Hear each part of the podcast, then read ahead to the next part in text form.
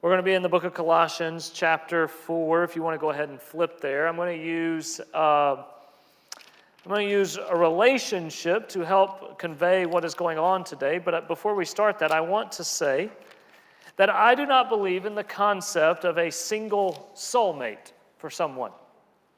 That may be fighting words, and we can discuss that afterwards. That's fine. But for me, the math just doesn't make sense. There's 3.5 billion plus women on this world. How am I going to find that exact person that which I am perfectly compatible with? And then we would be the same age and we would live in a similar place and we would ever get the chance to meet each other. To me, the logic of it just doesn't hold that I have one soul, soulmate that I have to marry, and that only by marrying that person will it be, uh, will I be happy. I think it creates unnecessary expectations. I think that it creates problems when we have problems with our spouse because, well, shouldn't you have been perfect for me? No, we're, we're all broken individuals, and two broken people don't make a perfect relationship. So I don't believe in a perfect soulmate for you. But on the same note, and Carlin is working with kids today, but I will say this from the very first time I ever met Carlin, there was something different about her. I was intrigued, I was interested. I will not say it was love at first sight, but it was deep interest and longing to be around her at first sight and first interaction. But let me tell you, I messed it up. So we met two days before school started at the University of Alabama's campus. We were hanging out with some friends. We met and we played Go Fish that whole night while everybody else talked. But see, I messed it up. About three weeks into school, we had spent a decent amount of time together, and I was scheduled to go to a lunch at a fancy dining hall, because um, that's fancy, right? I was going to a nice dining hall on the campus, and it was going to be me, Carlin, and a friend of mine. I had to back out of that lunch. Carlin swears that it was because I was spending time with another girl. It was not. But I backed out of that lunch, and Carlin and our friend went. The friend happened to be a boy who also happened to be very interested in Carlin. And so I missed my opportunity. That lunch lasted like two and a half, three hours, and soon after that lunch, they started dating. Freshman year, fall. I hung around though, all right? I didn't give up. I can remember about two months into the semester, a month after they started dating, I went to a tailgate that her parents were at. And I went to the tailgate for the football game. And as I was leaving, I remember vividly exactly where I was. And I looked at my friend who was walking with me. He's like six four, and I'm like five two. So I remember going, Well, Zach, at least I'm in good with the parents already. She's dating another guy. I've known her for 45 days, and I'm already thinking this.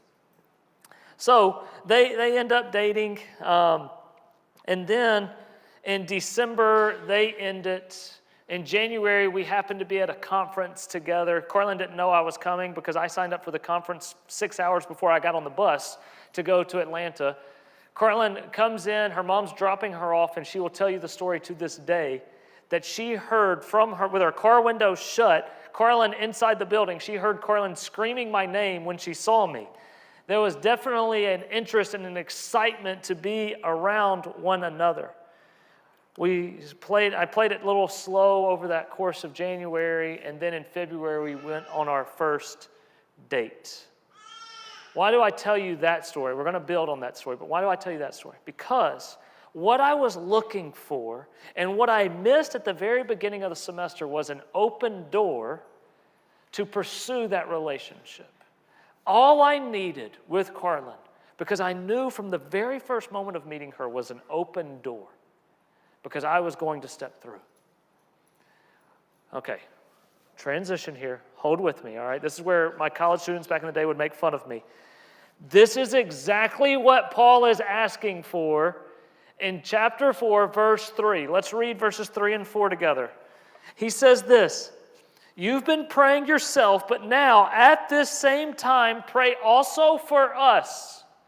Why? That God may open uh, to us a door for the word to declare the mystery of Christ, on account of which I am in prison. Why does he pray for this, or why is he asking us to pray for this? That I may make it clear which is how I ought to speak. Okay, so let's look at verses 3 and 4. Paul is saying, This is how you need to be praying for yourself. And then he says, This is how you need to pray for me. Paul has already shared with them in chapter 1 how he is praying for them. He is praying that they will be filled with knowledge. He is praying that they will, be ple- they will walk in a manner pleasing to God, that they will be strengthened by God's power, and that they will remember their salvation. He says, I have been praying this for you. Now I'm asking you to pray for me. Pray that I can speak clearly and convictingly and compellingly to the people that God is opening the door for me to speak to. Paul says that pray for me to have this open door, this opportunity to share the gospel, the mystery of Christ. What is that? It simply is that God has, through Jesus' life, death, and resurrection, brought salvation to all people. No longer is there an insider group of the Jews and then the Gentiles. No. No longer is there a separation in the church between male and female, slave or free, but all are in Christ together. Then he is saying, Will you give me a, a, an opportunity to share that message? Paul has an interesting understanding of open doors. You know, if I said, Hey, God, pray for an open door, I would want this, this building filled with people at the brim, right? I, I want a large audience. I want a, a, a deeply financed ministry. I, I want, maybe for Paul, it's like, I just want to get out of prison, right? Like I'm all locked up. I got closed doors all around me. You would think that's how Paul is praying, but that's not really it. In Philippians chapter 1, verses 12 and 13, it'll be on the screen for you. Paul is, actually says, I don't really mind the opportunity prison's affording me. He says, I want you to know, brothers, that what has happened to me has really served to advance the gospel. And that what has happened to him is he's in prison. Okay? Me going to prison has actually served to advance the gospel. Why? Because verse 13 says that it's become known throughout the whole imperial guard and to all the rest that my imprisonment is for Christ. He is saying, I'm getting to be an example to people I'd have never had a connection with. I would have never been able to share the gospel with. I would have never been able to tell who Jesus is and what he has done, except that I'm now in prison and they're taking care of me, and I can't help but speak to them about it. See, Paul has a really under, weird understanding of open doors. He views his imprisonment as a blessing, not a curse, as a way to reach the unreachable. Paul has a really weird view of open doors. Look in 1 Corinthians chapter 16. This will be on the screen as well. Verse 8, Paul says, I'm going to stay in Ephesus. Hey, Church of Corinth, I want to come see you, but I'm staying in Ephesus until Pentecost. Why? For a wide open door for effective work has been opened to me, and there are many adversaries. There's a rich field for harvest, and it's going to be a lot of work. It's fertile soil, and it's got a lot of weeds. See, Paul says there's an open door, and he doesn't care how much work it is because his mission and his goal is to simply be obedient to the opportunities that God sets in front of him. Oftentimes we look at Paul and go, he is some super Christian. If only we could be like him. No, Paul is obedient to what God puts in front of him. And Paul would even tell you, no, I'm not a super Christian. I just have a super backing.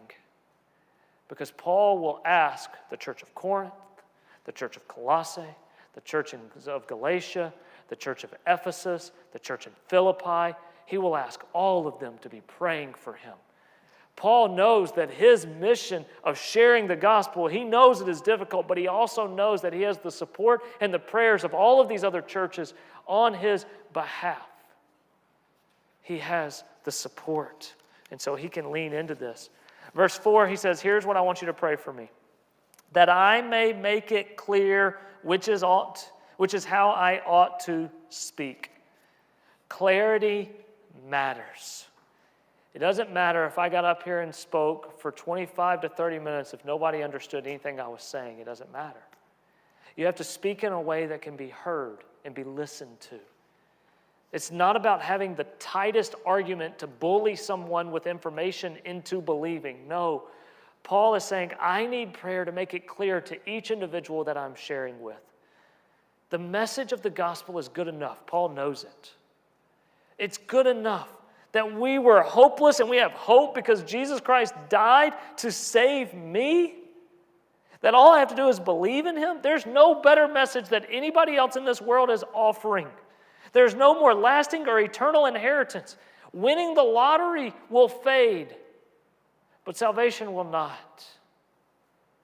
Paul says, Will you pray for me that I can speak clearly who Jesus is, what Jesus has done, and how you can follow Jesus? Will you pray for me that I can make it clear who Jesus is, what he has done, and how to follow him? He says, I need the wisdom to speak, not some formula, not some script I can go door to door with. I need the wisdom to be able to speak to every individual in a clear and concise and convicting way. Now, I think most of the time when you look at this passage, I think most people stop at verse 4.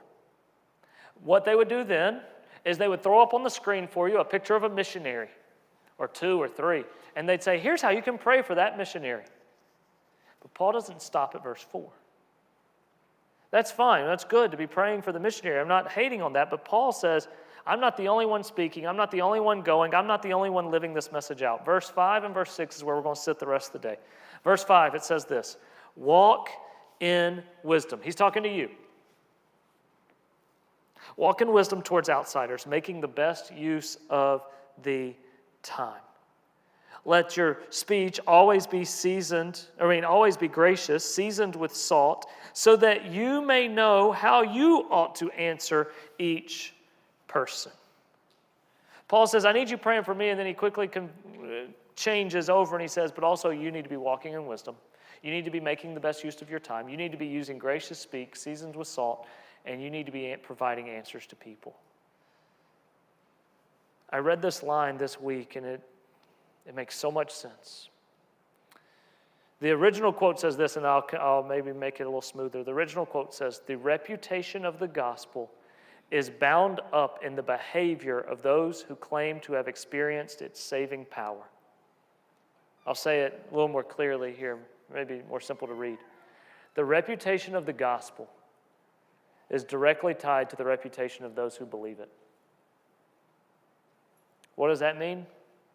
Your reputation affects the reputation of this church and of the global church. It affects the reputation of God and it affects the reputation of Christianity. When outsiders watch people who claim to be believers live selfishly, slander one another, spew hate constantly, do poor work, treat their wives terribly, hate their children, or spend no time with them, what is the reputation of the gospel that is being promoted?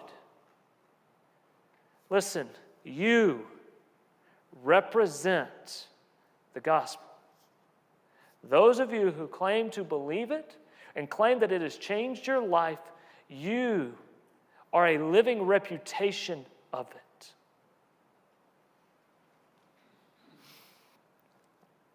What are we saying by the way that we live about our God?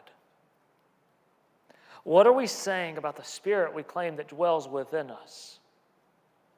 By the way that we live, what are we saying about the mercy and the grace we received when we are not willing to give out mercy and grace to others?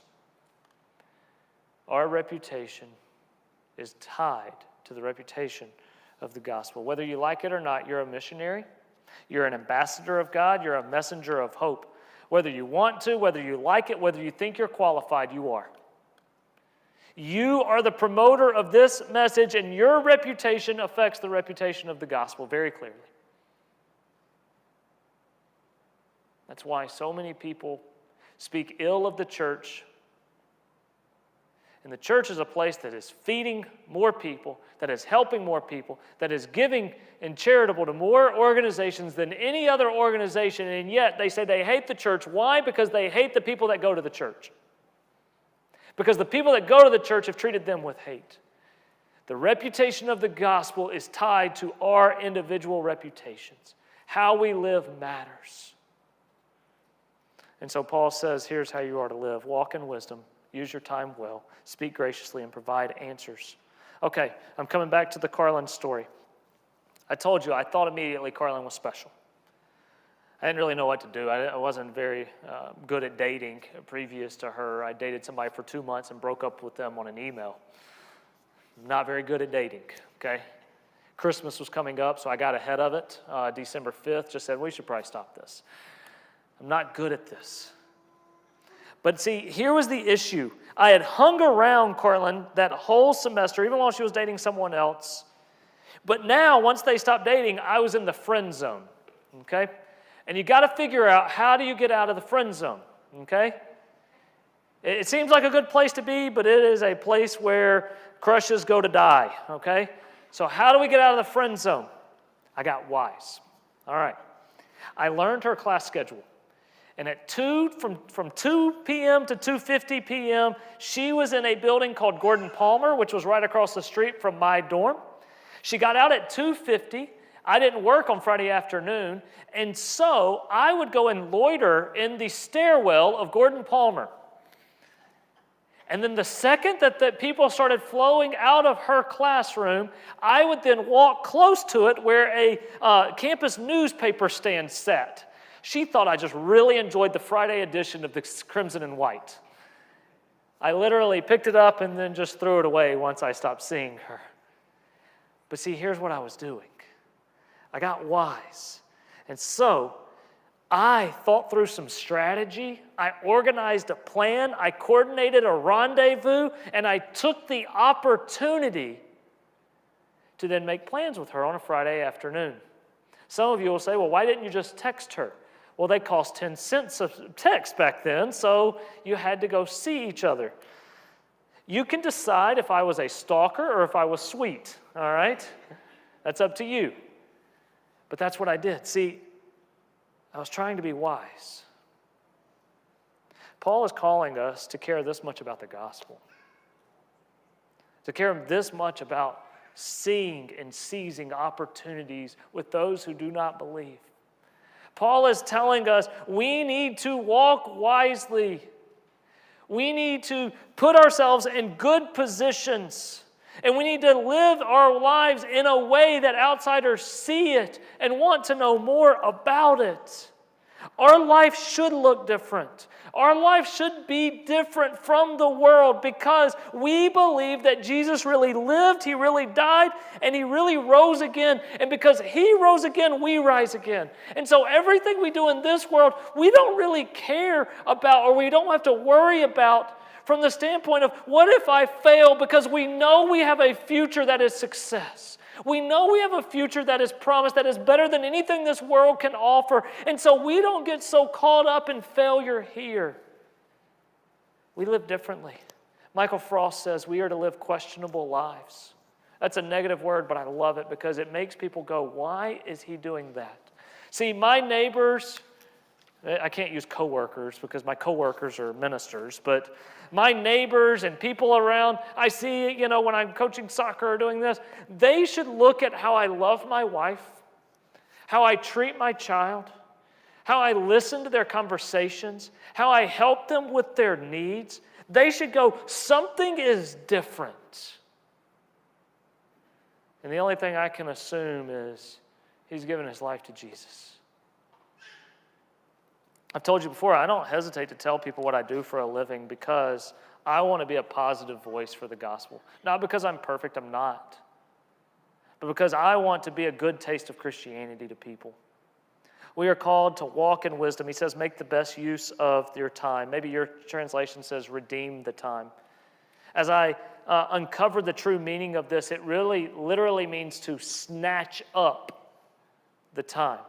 It's a term used in the marketplace. And the best understanding is to treat this like a deal that can't be passed up. So think with me today. You had a good week and you want to treat yourself. So you go to Walmart and you're going down the ice cream aisle, and that Ben and Jerry's is just calling your name, right? And so you go, you know what? I had a good week. I'm going to grab a pint of Ben and Jerry's. I deserve it. You grab it and you go and you check out, and nowadays we all have to check ourselves out. We, they don't check us out anymore, right? So we're scanning it. And you scan it and you notice that the Ben & Jerry's rung up for one cent. Okay? If you're like me, you finish checking out, then you walk back to the ice cream aisle and you grab that same flavor, thinking, okay, maybe this one's the only one that's one cent. And you may, just as a hypothesis, grab another flavor, right? You go back to the checkout line and you scan it, one cent, and then the other flavors, one cent. If that's the case, I'm buying as much Ben and Jerry's as I have freezer space for. I may even go buy another freezer, to be honest. Right? I, am going to buy, I'm going to give it away. It is too good of a deal to pass up, right? That is exactly this word. Make the best use of your time, snatch it up, seize the opportunity, take advantage of what is here. One writer writes it this way another negative word exploit. He says, exploit each opportunity. What does that mean? When we are in a conversation with somebody, we take the opportunity to go, man, this is what God's teaching me. Man, this is what my church is doing. Man, this is um, this is what I've been praying for. Man, this is how like let me tell you this story. I cannot believe she was dealing with this and her life was changed. I, I can't help but tell you about this. Snatch up that opportunity. Seize the day. Weave in God into your daily life. This is not a passive posture of living, but it is seeking out ways strategically. Like I was going and meeting her and loitering in that stairwell, just waiting that I may get an opportunity. Verse 6, and we'll end here today. It says, Let your speech always be gracious, seasoned with salt, so that you might know how to answer each person. You've probably heard the quote before preach the gospel and, when necessary, use words. I like the quote from a standpoint of yes, our lives should preach the gospel. But let me tell you, words are necessary. You're not going to save your hell bound friend simply because you wave at him when you drive by. You're not. Simply because you smiled at the cashier when she was checking you out. Words got to be used. So, what should our words look like? They should be kind and caring, compassionate and honest. They should be helpful. Is this how you are known? Is this how you speak? During the pandemic, it was just a really low moment and just, just dark and depressing time. And Apple Television released a show called Ted Lasso. And I think it was just a perfectly timed show because in a really dark time, it was kind of a beacon of hope and goodness. And Ted Lasso, if you know the story, if you don't, I'll catch you up. He was a American football coach in Kansas who gets hired to be a soccer coach in England. He knows nothing about soccer. And, he goes over there and, and he's a fish out of water, and there's definite difficulty and failure, but the whole time, his demeanor and the way he speaks to people is kind, is caring, and is compassionate. And he's just an example of how we can use our speech in a gracious and uplifting way. Because honestly, this world needs heroes, it needs protagonists, it needs good men and women to respect and look up to. You can point to those people from your childhood, but are you being that person now? See, it's so easy to choose to joke or to belittle rather than build up, to criticize rather than champion, but believers must be different. We need to have gracious speech. It says, seasoned with salt. The speech of a Christian should not be dull, tasteless, and boring. We've all had that salt that wasn't, I mean, that chicken that wasn't seasoned, right? You power through it, you know, put some barbecue sauce on it and just hope you can get over it. But too often we offer the world a saltless gospel. What do I mean by that? We offer a bland, boring, uninspiring, dull message. It should be interesting and lively and colorful while still being all truth. The good news of Jesus Christ is actually good news, guys. I think we're so used to it, we've forgotten. It is good news. It's not boring news. It's not dated news. It's not dull news. It's life altering, eternity changing, can't keep it in type of news. And we have to be ready to answer, he says. We need to know what we believe. I've been to too many funerals or been around too many um, families walking through loss. And they have just such a snippet understanding, but have not lived out the truth in any way. They've not cared about what God has said or lived their life in relation to Him in any way. And then at the funeral, they're just like, oh, for sure, she's in heaven. And I hate, I don't, I don't want to just sit there and break it to them, but why? How can people go through life with just some random hope that in the end it may work out? We need to tell people because we have the answer. The answer that stood the test of 2,000 years, that stood the test of science innovations, that stood the test of all of these people trying to fight against it. We have the answers. We need to be able to share them. I want to end with one last story. After pursuing Carlin for about a month, she was no longer dating anybody. We were hanging out constantly. Then I shakily had that question that seems like such a big deal then and feels so silly now. And I said, Will you be my girlfriend? She said, No. She would argue, she said, Not yet. She said no, but she meant not yet. See, why do I tell you that? Because you know I didn't stop at that. You know today we're married. Eventually, she became my girlfriend. Eventually, you know, if you buy her a nice enough ring, they'll say yes to that. Um, and then they'll marry you and put up with you. But I didn't let that stop me. I didn't give up after the, after the first time I asked. And neither should you. We're called to walk in wisdom towards outsiders, using the best, making the best use of time. Evangelism is not a single conversation. There's going to be no's. There's going to be times of I'm not ready yet. There's going to be times of I just need some time to think about it, and that's okay. We don't give up. We, evangelism is not a single conversation, but it's a relationship of being watched and of speaking, of seizing moments here and there, of taking shots and you miss some and you make some. But really, it's a process of never giving up because what we're sharing changes lives. Let's pray.